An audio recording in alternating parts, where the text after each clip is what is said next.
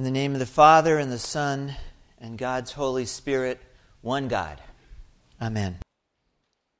Why do you suppose it was the Samaritan and not the priest or the Levite who stopped that day and helped that poor stricken man?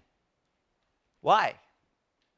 In this, probably the most famous of all of Jesus' parables, um, I suppose there's any number of possible answers. The most obvious uh, probably revolves around the whole issue of courage. I mean, maybe of the three who were walking along the road that day, the Samaritan was just the bravest. A careful reading of the story uh, would tend to uh, point in that direction. When Jesus the man was going down from Jerusalem to Jericho, you know, speaking quite literally. If you know much about the t- topography of Palestine, you know that Jerusalem is at about 2,300 feet above sea level. Jericho, right by the Dead Sea, is about 600 feet below sea level, which means that in just a short span of miles, there is a precipitous drop and of, of course, any road in that kind of terrain is of necessity going to have to be very windy and circuitous. You know as well as I do, you don't make a lot of time on mountain roads. In this case, there's also a desert on either side, so it would have been very easy for thieves to park right around that incredible turn, jump a person coming along, beat them and then just as easily disappear into the desert. So, in that day, that particular stretch of road was known as the Red and Bloody Way, pointing to the kind of violence that Jesus is talking uh, about here. So, it was just conventional wisdom of that day that you didn't travel that stretch of road alone. And if you had to travel it by yourself, you to not put yourself in a compromising situation. So it could be that as each of these men made their way along the road, they saw this beaten man, and in every heart there was an initial flash of compassion. Never forget that we are, every one of us, created in the image of a loving and caring God. However, in the case of the priest and the Levite, another emotion quickly followed that initial burst, and that was the reality of fear. They may well have said to themselves, as you and I have said before, How do I know that if I stop, the same thing isn't going to happen to me? How do I know that this guy is not a decoy who is designed to make me stop? And so, with that kind of thinking, they did something that has happened to me again and again in my life. And that is that fear cast out love. They found more concerned with their own safety than anything else. And therefore, though they felt genuine compassion, fear became the dominant emotion. So they quickly passed by and just as quickly tried to put that thought out of their minds. Now, the Samaritan must have had that initial reaction as well a flash of compassion, followed by a counterpunch of fear. But perhaps he had something in his heart that day that was greater than his fear. Just maybe, in this case, love cast out fear rather than the other way around. Now, of course, we don't know that that's what happened, but if it is, it raises the question what is the secret of courage? How do we get in touch with something that is greater than our fear? And of course, that implies to us not just as individuals, but as a people. Leo Buscaglia, who died just a number of years ago, uh, used to say that you can look at reality in one of two ways. You can either look at life fearfully or you can look at life lovingly. Fear, he said, is the suspicion that there is not enough. There is not enough food in the world to feed everybody. There is not enough medical attention for all of us in this society. There is not enough love in this family for both me and my brother or sister. And so, if you look at life through that perceived scarcity, you are going to tend to want to get as much of it as you can for yourself. And when you get it, you are going to want to keep it at all costs. We had an, an old member here in this congregation, Tom Hudgel, who was fond of saying to me, Conservatives are just those who have something to conserve. and so the truth is, we are never less loving than when we are most afraid. Politicians know this.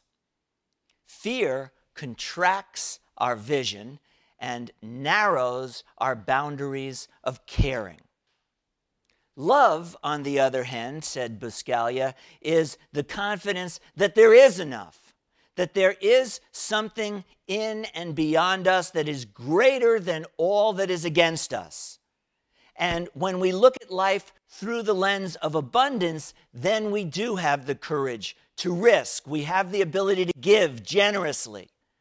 And I would say this morning that the whole witness of the gospel is that there is enough that there is one beyond us who is generous, who wants to bless us. And so to live in faith is to live courageously.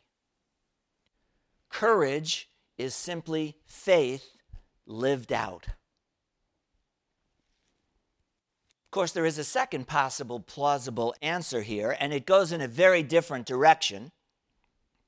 Maybe it was this one and not the other two simply because he was more realistic about his limits. He understood that there is only a certain amount that you can do in a 24 hour day. And so he had not overscheduled himself. He was able to respond to the unexpected, unlike the priest and the Levite, who had so many things to do, so many people to see, that even though they had compassion in their hearts, their schedule crowded out their love. I remember hearing about this experiment. You may have heard of this. It was done at Princeton Seminary, second rate institution in New Jersey. the professor was trying to ascertain what makes people act lovingly or not so. And so he enlisted 15 seminarians you should never put 15 seminarians together in the first place to try to ascertain. And they were told that they should show up at a classroom at one end of campus at 2 o'clock in the afternoon. And when they got there, they were divided into three groups. The first five were handed an envelope with these instructions You have 15 minutes to get from here to a place on the other side of campus. You don't have time for anything else. If you loiter, your grade might be docked. And these the professor labeled the high hurry group. The next five opened their envelopes, which said, You have 45 minutes to get from here across campus, plenty of don't get distracted. Don't do too many other things. And this, of course, was the middle hurry group. The final third opened their envelopes and these words Anytime between now and 5 o'clock, report to this room on the other side of campus, and you will be told what to do next. Of course, is the low hurry group. Now, unbeknownst to any of these 15 seminarians, the professor had already made arrangements with a group of drama students from Princeton to simulate along the path that all 15 would have to go to simulate some genuine human needs. So here was one woman who was crying uncontrollably. Here was another man who was lying down, face down, as though he were unconscious. And every one of these 15 had to pass along this way. The interesting result not one of the high hurry group stopped. Two of the medium group stopped, and all five of the low hurry group stopped. And the point time and schedule are a moral category. You have probably heard the expression if you're too busy to pray, you're too busy. But it is equally true if we are too busy to care, then we are overscheduled. And there is no one to blame for that but ourselves. And you might ask on this Labor Day Sunday, what are the implications for us as individuals, as a congregation, with so many things coming up this fall? There is, however, a third possible answer because every good sermon has three points. And to be honest, this is the one that is most intriguing to me. It's not original. I first heard it through a creative biblical scholar by the name of Walter Wink. Walter said he thought it was the Samaritan rather than the priest and the Levite precisely because he was a Samaritan and a very special kind of Samaritan. Now, in order to understand that, you need to remember that in the first century, Samaritans were considered to be half breeds by the Jews. You don't have to have a PhD in history to know that children of mixed racial marriages are often treated quite harshly in our world, um, not fully accepted by either group. So, to be born into those circumstances was, in many cases, to inherit an incredible burden. And Walter said that, given that, Samaritans tended to respond in one of three ways. The vast majority simply gave up in the face of that terrible prejudice. They said there's no use in even trying. And so they spent most of their life living on the sidelines in a kind of quiet despair. A smaller number of Samaritans actually went to the opposite extreme. They were so angry at the injustice being done against them that they decided to hit back against their perpetrators. And so they practiced violence against Jews and Romans who were treating them that way. And we have records of numerous uprisings by first century Samaritans. The problem was that the, the number of Samaritans were so small that those who chose to live by the sword more often died by the sword. You know the old Yiddish expression if a chicken picks a fight with an elephant, the chicken better be agile. That sort of applies here. But Walter says there was a third kind of Samaritan, and this one, the smallest in number, who, instead of giving up in despair or blowing up in anger, chose rather to somehow transform their suffering into a kind of sensitivity and compassion. In other words, they knew what it felt like to be hurt. They knew what it felt like to be left by the side of the road. And so they intentionally decided not to do to others what had been done to them. And Walter said he thought this man making his way along the path may have been this kind of third Samaritan. He saw the man by the side of the road. He thought to himself, I know exactly what that feels like. That is my life writ large. And because I have been beaten down by life, because I have felt like I was left by the side of the road, I want to help this one along. It's what Father Henry Nouwen used to call being a wounded healer somehow to take your pain, your suffering, and to transform it into help for others who are suffering.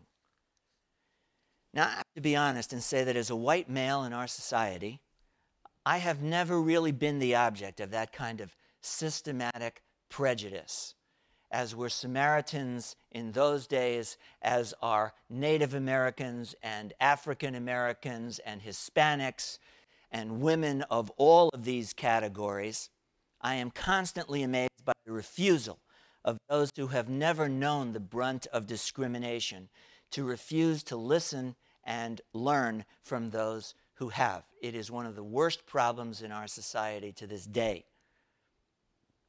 However, on the other hand, there have been times in my life where I have felt like I had the legs cut out from underneath me or that I was left by the side of the road. And I know you well enough to know that some of you have been people who were uh, people of sorrow and acquainted with grief. You have lost not only parents, but spouses and children. You have dealt with problems of alcohol and with alcoholics. You have been the victims of broken marriages and broken dreams. The reality is that life has a way of working us all over before it is done with us. And therefore, we confront the choice that faced that Samaritan. We can give up in despair. We can be crushed into immobility. We can blow up in anger and spend the rest of our lives screaming, It isn't fair, walking around like time bombs of resentment. Or perhaps we can open ourselves to that incredible transformation where the wounds that we have received actually inspire us to become part of the answer rather than part of the problem. Now, what is the secret of great alchemy? I suppose we could spend every Sunday from now till the end of the year talking about that. This morning, let me just make one suggestion. It seems to me that the secret to turning our suffering from into suffering with cum passion goes back again to a basic choice that every one of us has. Put simply, how do you regard your aliveness in history? That is, your body, your mind, your family, your place in history. We have two choices. We can approach our lives from the vantage point of entitlement. I deserved to be born. I have a right to these things in my life. And if entitlement is your viewpoint, then when injustice, when unfairness breaks into your life, and it will, you are either going to give up in despair or you are going to blow up in anger. But the other choice is to realize instead of entitlement, that life is a gift, that birth is fall, that you and I are in this world not because we deserve it, not because we have a right to it, but simply because of the gracious generosity of one who wanted us to be and who wants to bless us. And if that is your starting point, then gratitude rather than attitude becomes the way you live out your life. Which brings me back to where I started. Why do you suppose it was this one, the Samaritan, and not the priest or the Levite? We can't be sure. Maybe he was just the bravest because he lived out of his life out of a sense of abundance rather than scarcity. Maybe he was just more realistic about his limits, and so he actually had some time to care. Or could it have been that because he knew what it felt like to be beaten down, left by the side of the road, somehow he transformed that suffering from into suffering with others? The choice, it seems to me, is always ours. The opportunity to become a wounded healer. Go and do likewise, he said. Amen.